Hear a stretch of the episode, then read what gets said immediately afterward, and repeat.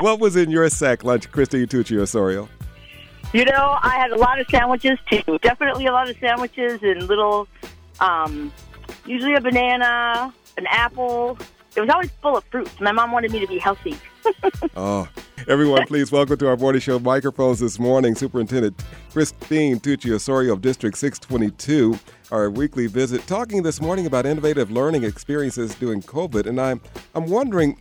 Uh, we know that during the pandemic, is challenging. You've told us about that a countless number of times. Uh, classes that are typically uh, hands on or performance based. How are you able to engage students now as we have uh, figured out a few things with the pandemic? Yeah, I will tell you, it is amazing how innovative our staff has been. Every week, I'm just more and more surprised and, and proud of what they've been doing.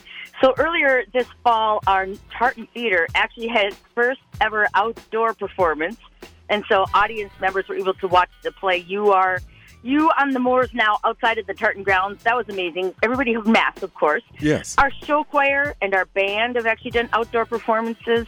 And by the way, if you've never seen our show choir, it's amazing. The North High Show Choir is phenomenal, and the costume changes and everything. It's fun. And um, you know, both of our districts have, or both of our high schools have done outdoor performances out on the fields. And North Theater, which is our other high school, remember we have two main high schools. Mm-hmm. They also did a show um, earlier in November, but it was too cold to be outside, so they did it in the auditorium, but they did it without spectators, so they made a, a DVD of the performance for families. So, you know, people have been really, and socially distanced, of course, people have been just amazing and creative. It's, it's so phenomenal. It's amazing to see the, and hear that some of these experiences still can happen, albeit in a different format, as you just shared. What else can you tell us about what's going on in the district?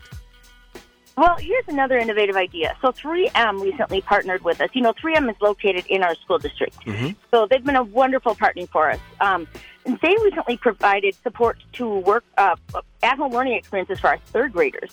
So the pro- this project that they last did, students actually went home and built uh, it's an air quality project, and they built uh, these filters using tape and scissors and whatnot, and placed them around their home so they could see what was captured in the different areas of their homes in terms of, of particles. And actually, it was featured on two different news channels, WCCO and Fox 9, because it was just so innovative. And, you know, it was a way to get students excited about science and working from home, and then they got to share their videos of what they did, which was really fun.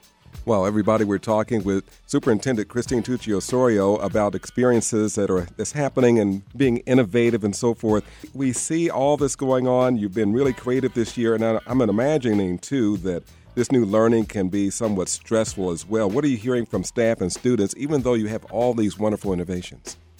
Yeah, I got to be honest. It's such a steep learning curve. We're all on a steep learning curve right now um, staff, students, and families, my goodness, who are trying to do all this amazing work at home.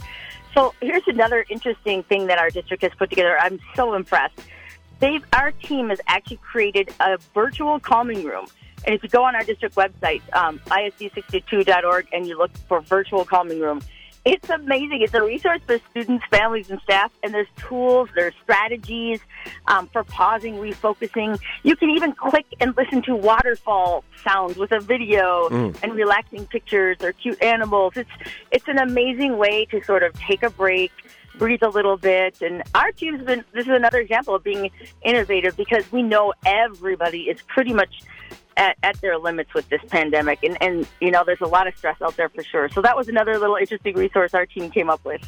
It reminds me of uh, some apps that are out there, and even just some teacher or people are talking about uh, mindfulness. It sounds like that's tantamount to that.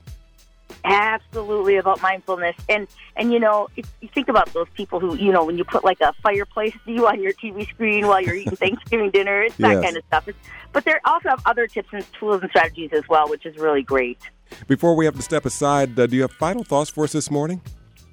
Yeah, you know, I just I keep telling everybody I know, especially as we're heading into this time of the year, we got to just really be checking on each other.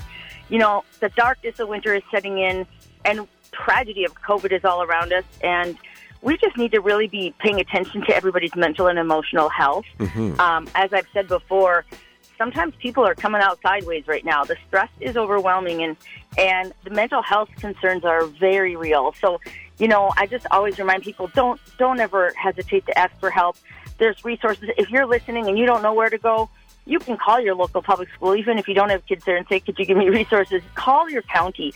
Every county around us, whether you're in Hennepin or Ramsey or Washington County or or wherever you're hearing us, there the counties have wonderful resources, and don't be afraid to ask for help because we are already losing people to the pandemic. We don't want to lose people for other reasons as well. And so people just have to look out for each other right now. Absolutely. Can't thank you enough for being with us and sharing some great things that are going on in District 622. Thanks for being with us this morning.